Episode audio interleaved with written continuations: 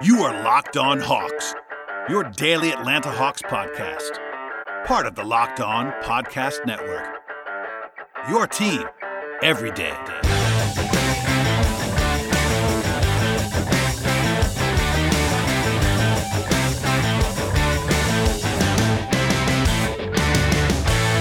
Hello, friends. Welcome to episode 955 of the Locked On Hawks podcast. I am your host, Brad Rowland, coming to you now on a Tuesday morning, deep into the night here after the Hawks lost to the Clippers. This evening in Los Angeles, a pretty brutal result for Atlanta. We'll get into that momentarily, but this episode is also brought to you by Locker Room. Download Locker Room app from the iOS App Store and find one of our Locked On rooms. Locker Room, changing the way we talk sports. So, obviously, most of the podcast today will be talking about the Clippers game and the way that it ended. More than anything else, the Hawks led by 22 points in the second half, only to lose um, basically with a collapse in the fourth quarter. Um, certainly aided by the Clippers getting red hot at the right time, but a pretty bad loss in some ways. Big picture, losing to the Clippers by nine on the road isn't the worst thing in the world, but when you lose the way the Hawks did, obviously it's a lot more difficult to take. So we'll dive into that momentarily. I do want to spend the first few minutes here on some trade rumors uh, here at the top of the podcast. Obviously, the deadline is this Thursday, and there was a lot that came out. So before we dive into the game, if you don't like trade rumors, you can flip forward if you'd like to. Um, but the first few minutes here will be on the trade market. So I wrote about a little bit of this stuff as well on Monday, but there was lots of little tidbits. Nothing that I would say rises to the level of like a five alarm fire at this point on the market. Um, but considering how close we are to the deadline and how active the Hawks seem to be at this moment, it's a good time to sort of take stock about what's going on here. So We'll start with some John Collins stuff. Zach Lowe of ESPN wrote on Monday that he would place the odds of any John Collins trade as, quote, something like 70 30 against, meaning that it's more likely that he stays in Atlanta. I'm not surprised that he would say this. Um, Adrian Wojnarowski said this, has said similar stuff on his podcast and also on TV. Um, there are plenty of people that are plugged in that are leaning towards it not happening. That's definitely noteworthy to me. Lowe also said that the Hawks are, quote, hell bent on making the playoffs, end quote, and they will not shoot this roster in the foot in exchange for future assets unless they hit an incredible jackpot, end quote. So, high asking price there. That kind of sets the tone for all this stuff. Obviously, Collins is the most prominent name on the market right now, and uh, I would echo this. Obviously, I'm not ruling anything out, but if you had, as I said yesterday on the podcast, if I had a guess, I would guess that he stays put. But there you go on that. Uh, Chris Haynes of Yahoo also wrote that the Hawks are, quote, becoming increasingly reluctant to move Collins before the deadline, end quote. And he said that they're not thrilled with the offers on the table and also doubles down in saying that ownership wants wins, and that's what's taking place with the Hawks right now. So another national source kind of leaning in that direction. Elsewhere, there were some guys that are now linked to the Hawks that weren't officially before. Shams Charania wrote that the Hawks have expressed interest in Boston Celtics guard Marcus Smart. And no details beyond that. That's important to note. There wasn't a sort of a thin report, but it was out there from Shams, who's obviously a major um, newsbreaker. Um, Smart's very good, of course. He would help the Hawks, but it would be interesting to see what the price would be. I think Boston, from all that I've ever heard, values him quite highly, so I'm sure they would ask for a lot. Boston's been linked to Collins as well, but their assets are not necessarily too appealing outside of Smart. Um, it was kind of funny. There was some reporting from The Athletic on Monday that the Hawks I guess maybe tried to get Jaylen Brown in a Collins offer, and um, I'd be stunned if that happened. And obviously, that was uh, pushed back on by them. In fact, the Athletic reported that, that if the Celtics asked for both Trae Young and DeAndre Hunter in exchange for Jaylen Brown, so that tells you all you need to know. Obviously, that is a ridiculous ask. Uh, I would not even trade Trae for Jaylen Brown, but um, that kind of tells you where that is going to be, and probably not going to be happening. Jaylen Brown to Boston, sorry, to Atlanta from Boston. I'm not sure what the real asking price would be, but um, that's kind of where we are on Boston stuff. Um, as you might have seen in the feed earlier today, I recorded a crossover with Wes Goldberg of Locked On Warriors. Actually, his show, but it's on my feed, um, sort of duplicated as a crossover episode. But we talked about the Warriors a little bit, and that comes as a result of Shams Charania also reporting that the Warriors have shown have shown interest in Bogdanovich not a huge shock, I guess. Similar lack of detail there. We did talk about this a little bit with myself and Wes, but Kelly Oubre almost has to be the salary to move that if that's a two-way deal between the Hawks and the Warriors. And I can't really see that happening, honestly. You know, Bogdanovich is better than Oubre and signed for longer. We talked about a lot with Wes. If you if you want more more on that, that's now available in the feed as sort of a crossover on that particular topic. And then finally, Shams reported that the Hawks are expected to show interest in Lonzo Ball, which kind of means they haven't yet, according to that report. But I did say this briefly yesterday, but Kevin O'Connor of The Ringer reported a similar thing about the Hawks having interest in Lonzo. Um, like anything, it would be about what the price is at the end of the day. There's no details there from Shams on this one. O'Connor brought up Cam Reddish as a, as a potential uh, asking price for the Pelicans. Um, Lonzo isn't as good as Marcus Smart right now, but he is younger. He would fit well. Um, it's a lot of money though coming for Lonzo. He's going to be in the same spot as John Collins, where he's sitting restricted for agency and asking for a bunch of money. Um, Jake Fisher of Bleacher Report also reported that the Hawks have made both Bogdanovich and Reddish available on some level, and he actually linked them to Norm Powell of the Raptors, as well as, I guess, leaning into the Hawks as a potential suitor for Victor Oladipo, but nothing definitive on any of that stuff. And also, Joe Vardon of The Athletic reported that Reddish is available in trade, but no details there. So, lots of stuff to get through there. Nothing like terribly that I'm going to dive into all the way. But it is certainly interesting to me that the two guard position is the spot of most of these rumors. They're outside of Collins, it's basically all these two guards from Lonzo to Norm Powell to Marcus Smart, etc. Um, and obviously, the Hawks paid up in a big way for Bogdanovich in free agency just this last summer. Now, you know, you could argue that they maybe um, wanted to just get the asset and get some money under contract and maybe flip him later as part of that idea. Um, or you could say that it's a little bit strange because the Hawks have Bogdanovich, Huerter, and even Reddish, who plays a little bit of the two his own self. I think he's more of a three, but still, those three guys are all pretty interesting pieces. And to be talking about two guards is pretty interesting overall. Um, that's the latest for now. I wouldn't panic on anything just yet, but I wanted to sort of run through all of the rumors that were out there. Again, nothing has ro- risen to the fact of like really heating up, and it's silly season right now. Like there's all, kind, I mean, if I try to list the rumors, I know uh, Dunc'd On Prime, uh, Nate Duncan and Daniel Leroux. I've been on that podcast several times. They did a rumor show today that was like an hour long, and it's just endless right now. From the Athletic, from ESPN, from Bleacher Report, there's from the Ringer, all these different places, and they all have very, very long columns. Like Zach Lowe's column has tons of stuff in it from today. So just keep that in mind. It's not just the Hawks. There's stuff happening all over the place, and stuff is going to be reported in the next few days. Nothing that I've seen so far is like full blown like let's dissect all this because it's going to happen in the near future because we're not quite there yet. So keep that in mind be patient. If anything, if anything crashes on Tuesday, I will try to jump in, jump in as fast as possible with, with a new podcast. But that is the latest on the trade front. Okay, before we dive into the game, which was obviously a frustrating one, a word from our sponsors on the podcast today, and the first one is Locker Room. Locker Room is the first social audio platform made for sports fans. The app is free to download, and once you're in, you can talk with fans, athletes, and insiders in real time about your favorite team or your favorite sport. Locker Room is the perfect place to start and join conversations about the league, and you'll find fans just like you on Locker Room for watch parties, debates, post game breakdowns, of course, reacting to all the biggest news and rumors. You can even find lots on hosts across MLB, NBA, and the NHL, including some of our big name folks. In fact, I know for a fact the Hollinger Duncan podcast has been on there, um, recording live and then sharing that on their podcast platform.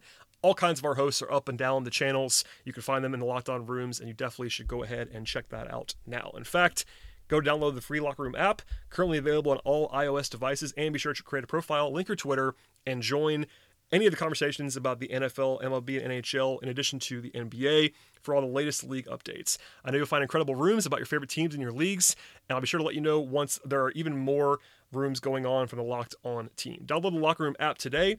Locker Room, changing the way we talk sports. Today's show is also sponsored by the good folks at RockAuto.com. One key reason to repair and maintain your own car is to save money. You can use for other important things like paying the mortgage or paying for food or whatever else you want to use it for. And honestly, why would you want to pay more money for the exact same auto parts at a chain store or a new car dealership when you instead can use rockauto.com? RockAuto.com is a family business serving auto parts customers online for 20 years. Go to RockAuto.com to shop for auto and body parts from hundreds of manufacturers. They have everything you need from engine control modules and brake pads to tail lamps, motor oil, and even new carpet, whether it's for your classic car or your daily driver. Get everything you need, just a few easy clicks delivered directly to your door. And best of all, prices at RockAuto.com are always low and they're always the same for pros and do it yourselfers, so why spend twice as much for the exact same parts?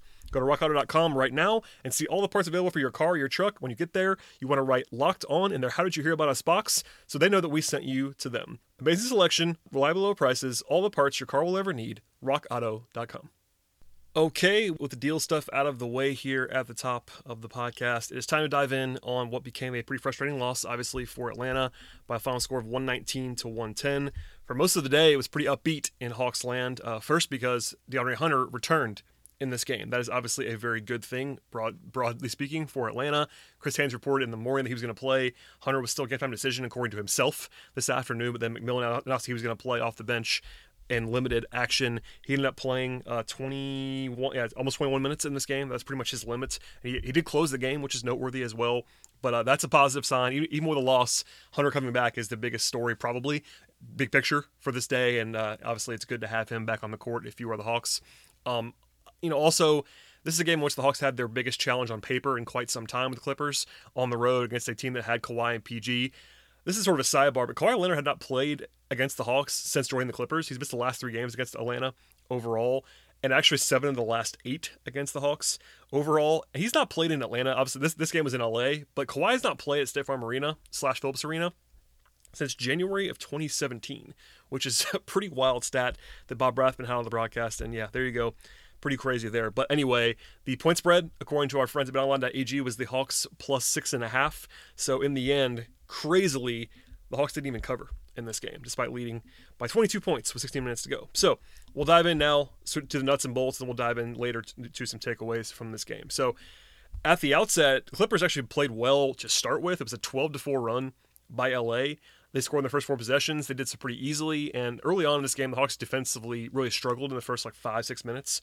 Um, and they actually had some foul trouble as well. Collins had two fouls in the first six minutes, and so did Huerter. that brought in Gallinari and Bogdanovich in quickly, and LA led by as many as 10 in the first quarter. Um, from there, they kind of picked up the activity with Bogdanovich, Young, and Capela having a nice little run. Um, Hunter then checked in after the timeout. Uh, midway through the quarter after missing, missing the last 23 games in a row. He was guarding Kawhi right away, so they kind of threw him to the Wolves. He looked just fine in his first stint, I thought. And uh, also of note, Okongwu played backup center in this game, and Knight did not play at all. And Okongwu was actually pretty good in his first stint, so that was a nice uh, return on investment there, and good to see him playing well. A couple of nice finishes. He had a put back right away, and then finished a lob from Trae on the next trip um, overall offensively.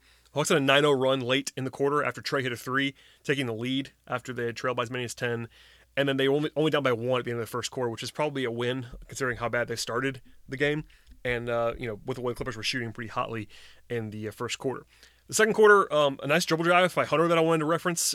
In the first minute, he drew a foul on that, showed some burst.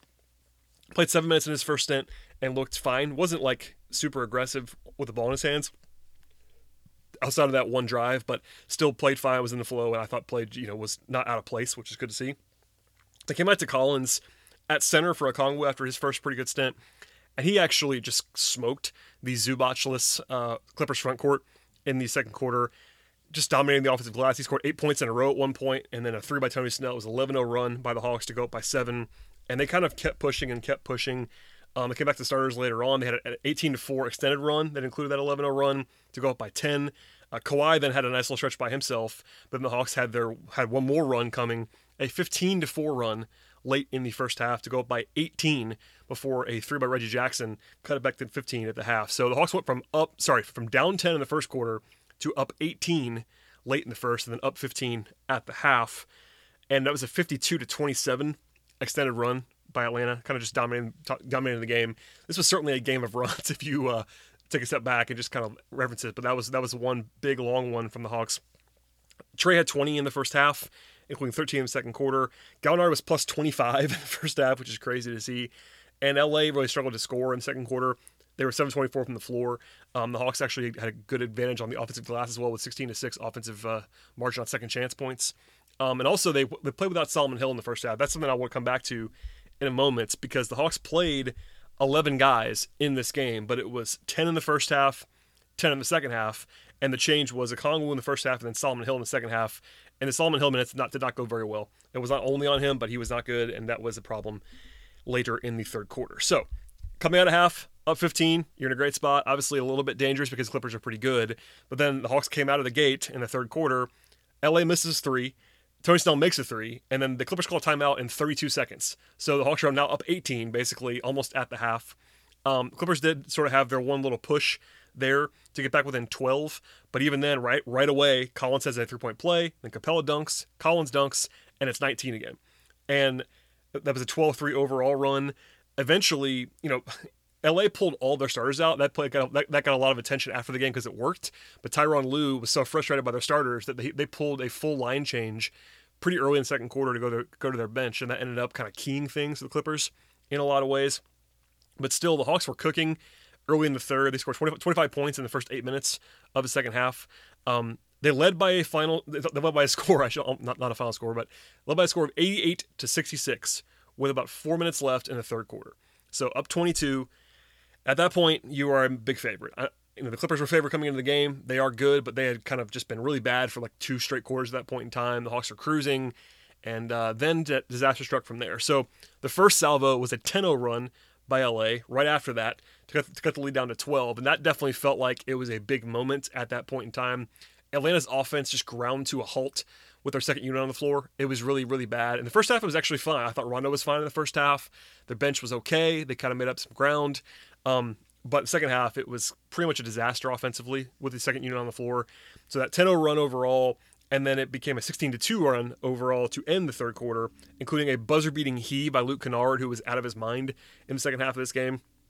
And suddenly, the Hawks scored two points in the final four and a half minutes of the third quarter, and the lead goes from 22 down to 8. That's the first problem. Obviously, you're still in control on some level there, up by 8, even on the road, but 8 versus 22 is a huge difference, quite obviously. And they lost that quarter by seven points. The Clippers made six threes in the third. They just stayed with the bench too long. I mean, that's not even like objectively like hindsight or anything like that. In the moment, we were talking about this on Twitter. I know a lot of fans were. I know a lot of us were that covered the team. It was just they they stayed with that lineup too long. Um, that full bench unit with Hill and Rondo, and they just could not get any offense going. And to score two points in the last four and a half minutes was pretty flagrant. It wasn't like they were just missing shots. It was just kind of really stagnant offense. There was some bad shot making too, but uh, it was not a coincidence. The Hawks just played very poorly, and with the way that the Clippers were heating up, it did not go very well. So uh, then to the fourth, LA scores first to get within six. Um, there was a big, actually a big three by DeAndre Hunter that stopped the bleeding briefly, and he actually made a couple big shots in the second half. But then uh, Trae misses a deep three, and then Patterson makes one. That's a six point swing, and suddenly it's a four point game with 10 minutes to go. It was a 23 6 overall push by the Clippers. The Hawks did s- sort of reestablish things. Uh, Trae hit a 30 footer or so with about seven minutes to go to put the lead back up 10. And uh, that felt big in the moment. I, I, circled it. I sort of highlighted that. Um, also, there was a great recovery block shot by John Collins right before that. That was a felt like a big play as well. So after all that, the Hawks did stabilize. You're up 10 with seven minutes to go. You're in great shape. And then Luke Kennard just kept on coming. And then Kawhi came back in as well, and he was a big difference late. So Kennard made another um, answer three. He made seven straight shots. Actually, made all eight of his shots in the second half, which is just crazy. Um, and then Kawhi had a three point play, and the lead is four with six minutes to go. So from there, some back and forth nature the rest of the way. But some pretty bad offense from the Hawks. Clippers going to run out, make, make it two. Hunter then misses a pull up on a pretty decent look. Um, Clippers then Clippers then tied it on a layup. That was a 10-0 run to tie the game. Um, they did they did sort of go back and forth, back and forth from that point. Trae hit a deep three. And the Clippers just kind of left him alone in, in the, on the left wing, which is kind of bizarre breakdown by LA. He did bury that one, but uh, they fouled Kawhi. They just couldn't get a lot of stops, basically, at the end. One big sw- swing point in this game, I thought, was there was a nice pass by Trae Young to Tony Snell, who who got blocked and then stripped. I thought he got fouled. Um, I couldn't see a great replay by the broadcast, but it seemed like it was a pretty clear foul live. It was not called. That turned into a Terrence Mann three to put the Hawks down by two. After all that, they were now trailing with 2:42 to go. That was a big moment in the game. Out of a timeout, Trae gets trapped. They have some nice ball movement actually, but Bogdanovich shoots a pretty bad. Um, I think it might even been an air ball. It's a pretty bad miss, and then goes the ball goes out of bounds. They get the ball to Collins after the uh, inbound team misses, and then they lost Marcus Morris on a bad breakdown defensively for an open corner three. He makes that. It's a five point game in the wrong direction. Then Kawhi blocks John Collins, which is not what you want for your big guy. Obviously, Kawhi is a freak, so it's not so bad, but that was a big play as well. And then Kawhi hits what was not necessarily a, dagger, but was an absolutely massive shot. They they ran the, the shot clock down all the way to the to the buzzer basically, and then Kawhi hits a three over Collins, top of the key to go up by eight with 123 to go.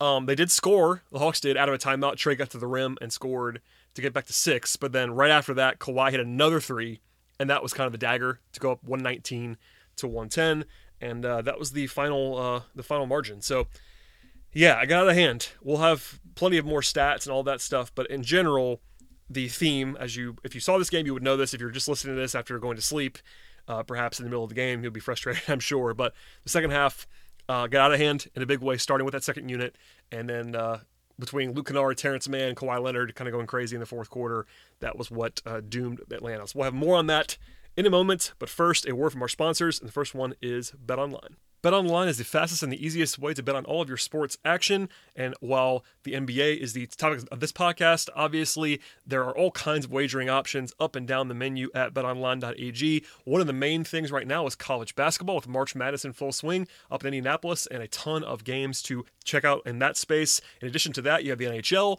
you have golf, you have tennis, auto racing, MMA, whatever you like, you can find it at betonline.ag. And on top of the sports action, you can also wager on awards and TV shows and reality TV, entertainment options.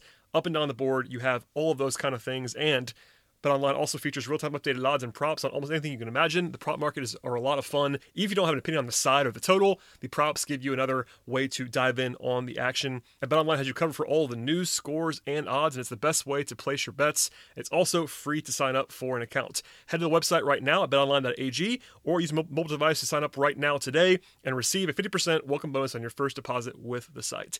Yes, it is a 50% welcome bonus on your first deposit, but you have to use the promo code LOCKED ON. One more time, that is promo code LOCKED ON for 50% more on your first deposit. Bet online, your online sportsbook experts. Today's show is also sponsored by Built Bar. For a long, long time now, I've been telling you that Built Bar is the best tasting protein bar on the market and that is still very much the case. In fact, it's the best tasting protein bar ever. It's amazing. It's low calorie, it's low sugar, high protein, high fiber, and it tastes fantastic. It also has 100% chocolate on all of its bars. And now, here in the month of March, is the time to find out which Built Bar is the best by checking out Built Bar Madness. You can vote every single day on a matchup between Built Bar flavors, and today's matchup here on Tuesday is between Chocolate Brownie Chunk and Lemon Almond Cheesecake. I said it before, but lemon almond cheesecake is one of my favorites, so I have to put myself out there and just saying that's what I'll be voting for. But if you have disagreeing opinions, you can certainly weigh in on that at builtbar.com or at bar underscore built on Twitter. And from there, remember to use the promo code LOCK15, 15% off on your next order. That is LOCK15, 15, 15% off your next order at builtbar.com. And check back to see who won today's matchup and who will become the best tasting protein bar.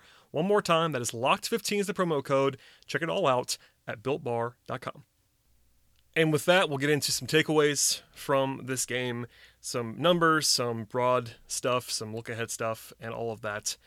Fine programming on this Tuesday evening. And by the way, forgive me if this is a little bit incoherent. It is about 1.30 a.m. as I record this, so uh, hopefully everybody understands. But I have been eating Built Bars to stay awake, which is uh, always fun. At any rate, um, the Hawks lead by 22 with 16 minutes to go. So that's kind of the big number to focus on here. From that point forward, it was 53 to 22 in favor of the Clippers. That is quite bad. So basically, this entire game can be boiled down to the two long extended runs. Atlanta's was 52 27 in the first half, and the Clippers was 53 22 late. So that kind of evens out on some level, but Clippers got the rest of the uh, balance in their favor. The crazy part is, and you know, I got to be consistent with this, the Hawks were pretty unlucky in this spot late with the way the Clippers shot the ball.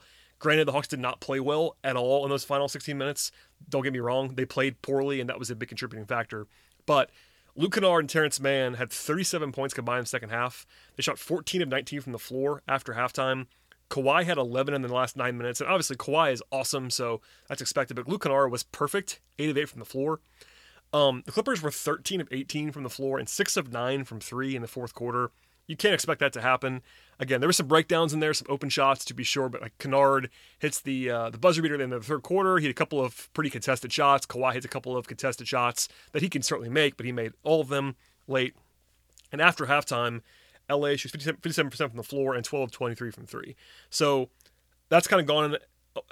I would say against Atlanta a number of times this season. Obviously, it hasn't happened in a while. It was more in the pre-McMillan era, but uh, this is the first time in a while that's kind of flipped on its on its head uh, against the Hawks in this stretch. And Atlanta in the fourth quarter did themselves no favors. They were 8 of 24 from the floor in the fourth with no free throws. That's not good. Uh, there were probably two plays which the Hawks could have gotten fouled, or at least I thought they probably did get fouled. But even then, not as aggressive as you want to be. A lot of settling offensively in the fourth quarter. And it's hard to pull numbers specifically for the final four minutes of the third into the fourth quarter, but it goes without saying, you know, 22 points in the last 16 minutes is very bad on its own. Now, that's bad defense too, 53 points allowed, but even if the Hawks were playing better defense, they just could not score in the final 16 minutes. And the first Part of that was the bench, but even starters when they came back in were not cooking. So there is that. Um, elsewhere on the uh, broad broad spectrum, the Hawks ended up scoring plenty in this game. So ignore the game flow, all that stuff. Just kind of the overall product, 48 minutes. Atlanta scored almost 1.2 points per possession. That is more than enough to win. They shot the ball just okay. 54% true shooting, um, 45% from the floor, 35% from three, 12 16 from the free throw line, but only had seven turnovers for the full game. That is way lower than their normal average. That's big. They won the points in the paint battle by 10. They won the they won the glass on both ends of the floor. So if you tell me coming into the game the Hawks don't turn the ball over at all, and they dominate the glass and they shoot the ball okay, you're in great shape. And offense was not a problem in this game. It obviously was in the last 16 minutes, but in the broad spectrum of this game, you score 110 points in a pretty slow possession, a pretty slow game pace wise. You're supposed to win that game more often than not.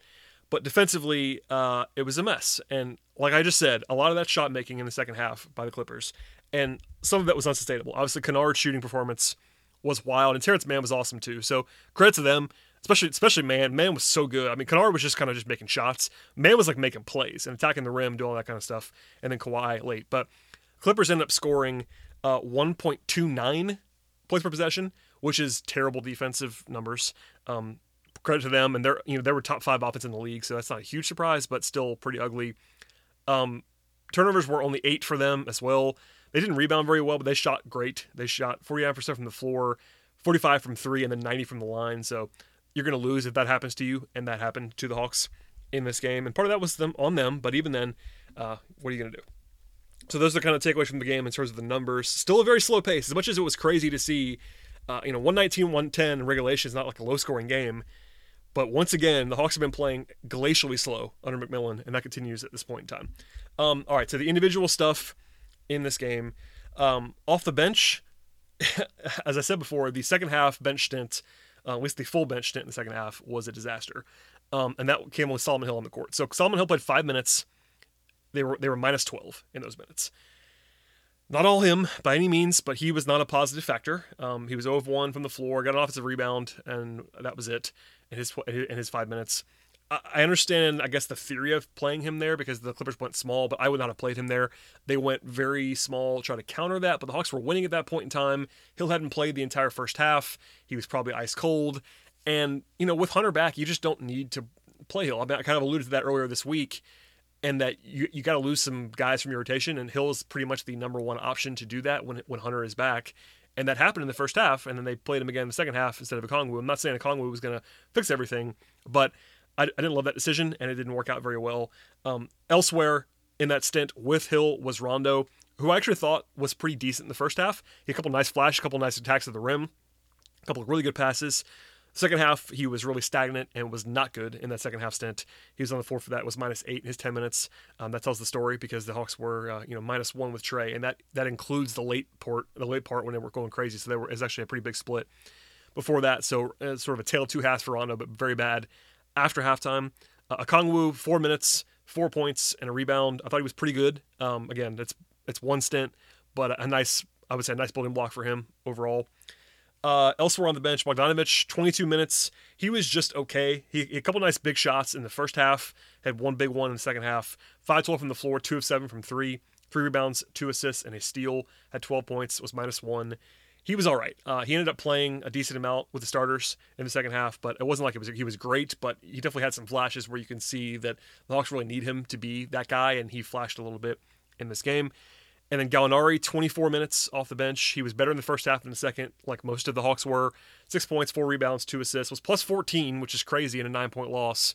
But he was plus 25 in the first half, so a lot of noise in there. But two of nine from the floor, one of five from three. It's hard for him to retain value if he's going to shoot like that. Um, that's kind of not breaking news, but um, the Hawks were still good with him, with him on the court in this game, though, so you can't really blame him too much for what transpired. And then Hunter, uh, 20 minutes, which is, I think, the upper bound of his minutes limit. I'm not sure if they even pressed him a little bit too hard because he closed the game. Um, McMillan said 16 to 20 minutes before the game, so that was kind of the upper bound of that. But he was minus 16, which is actually game worst, but that was not necessarily on him. I think he looked a little bit rusty at times, just kind of clogging a little bit. But even then, like he had some nice flashes. You can't be concerned about anything that he did in this game for the most part. Had eight points, an assist, a steal. Played fine defensively against Kawhi a couple times. three six from the floor, one of three from three. So it's just great to have Hunter back. I mean, there, there, there weren't a lot of positives from this game or the way that it went, but DeAndre Hunter was awesome before he got injured, and it's great to have him back. So we'll just leave that there for now, but uh, good to have him, and we'll see if he plays even more potentially on Wednesday in Sacramento. Um, okay, to the starters in this game, a mixed bag here. Uh, Kevin Huerter was not good in this game. 27 minutes, minus 11, had two points, did have five assists, which was second on the team. Had, had a steal, two turnovers, and um, was one of six from the from the floor. Oh, only only only got up one three, which is a little bit concerning. Um, only one of five on twos, no free throws either. So I think he wasn't as bad as those numbers indicate, but was not a positive on those uh, on those numbers overall. And then the other four guys were all pretty solid, I thought, across the board. Tony Snell continues to just light the world on fire as a shooter. 13 points, 6 rebounds, 32 minutes, was 5 2 from the floor, 3 of 5 from 3. Another 6% night from three point range for Tony Snell, who leads the league in three point shooting. Still, uh, I thought, he, thought he played well overall. He had the one um, sort of play, uh, but I thought he got fouled on in the fourth quarter, but it, it, probably ends up either a missed shot or a turnover, one of the two. But um, I guess it was a missed shot because he, has no turnovers in the box score. But I thought Snell was pretty good overall. Clint Capela, um, 12 points, 14 rebounds, one block. He played a little bit less than the other starters, 29 minutes. Um, you know, I would have liked to see him a little bit more in the second half, actually. But it's a situation where his finishing was better in this game. He had a couple bunnies that he missed in the first half, um, and I think at least one in the second half. But I thought he was fine. It wasn't like he was dominant in this game, but he was more, he was better than he was on uh, Saturday, and I thought he played well overall. Uh, and then Trae Young and John Collins both had great flashes. Uh, Trae finished the night with 28 points and eight assists, five rebounds, four turnovers. He was better in the first half than the second as well. He had 20 in the first half, only eight in the second half. 9 20 from the floor, 5 11 from three, and 5 6 from the free throw line. So it wasn't like he, he was he was pretty efficient. He scored enough. He had enough assists. I think defensively he's been competing pretty well in this stretch. Again, not not great, but I think notably better than he was early in the year, and I think his full season has been better than everybody else would have thought. But um, yeah, I thought Trae was pretty good. In the second half, though, he had a couple of bad forced shots that probably bit them a little bit. It was not all on him by any means, um, but I think he was just better early than he was late. And then John Collins, I thought was great again in this game. He was minus 12, but that doesn't really that's not really indicative. I don't think 28 minutes, 23 points, seven rebounds, had a monster block, had five fouls too. That was kind of the one thing that was keeping John off the court for portions of this game, especially in the first quarter, was the foul trouble. But I thought he played like capital W well, like he was just good in this game. So I don't want to leave too much of that, but uh, yeah, we'll kind of end there on the individual breakdowns and sort of the uh, analysis of this game in particular. So last thing you know, broadly speaking, again, a loss by nine points to the Clippers. If you didn't watch the game and just saw the box score and just saw the score itself, you would have been like, all right, there's nothing wrong with that. I mean, the, the Hawks were six one six and a half point underdogs. Clippers had their guys. It would have been fine. But when you're up to 22 with 16 minutes to go, it's a lot more brutal. So again, you know, the Hawks just won eight, the Hawks just won eight games in a row. So there's nothing to be upset about. Like big picture, right now the Hawks are still playing really well. They're tied for fourth in the East. They're still about they're still about 500. And by the way, the easiest game on the trip is coming on Wednesday in Sacramento. So still a lot of positives. And on the bright side, the Hawks outplayed the Clippers pretty soundly for three and a half quarters. Um, that's only like you know it's a I shouldn't say three two and a half quarters. Um, I shouldn't you know say that it's still the NBA and you're, you're, you're judged by wins and losses, but you know you could find the positives you if you would like to. I understand though waddling in this one, especially if you were up late, as I am recording this very late on the uh, on the East Coast into Tuesday morning here. So we'll leave it there for now. But the sky's not falling. They just kind of ran out of gas, and I still think the second unit sort of kickstarted this thing at the end of the third quarter, and they played too long. But there you go on that, and we'll uh, I'll stop talking now. Um, again, last thing, Wednesday is uh, the next game for the Hawks in Sacramento. The Hawks are off on Tuesday, as I'm recording this on Tuesday. Um, if there is a trade, I will break in with a podcast. But if there is not, I will not. So we'll see what happens between now and then. And maybe if there's a big rumor, I'll, I'll pop in. But I basically did two shows today between this one and the and the bonus episode with Wes Goldberg. So those are on the podcast feed. I am uh, flexible right now, so I will pop in if I need to. But the next podcast, at the very latest, will be after the game on Wednesday, and then we'll have much much more after that because the trade deadline usually, not always, but usually if a deal happens, it's going to happen on Thursday. Um, the majority of trades before the deadline happen on the day of the deadline. So that's just kind of usually how this works. Now that I say that, it'll probably happen tomorrow, but um, we'll be here throughout the week. So please subscribe to the podcast. Please tell your friends about the show. Um, please follow me on Twitter if you'd like to at BT Roll or follow the show on Twitter at Locked On Hawks. And we'll see you at the very latest after the game on Wednesday.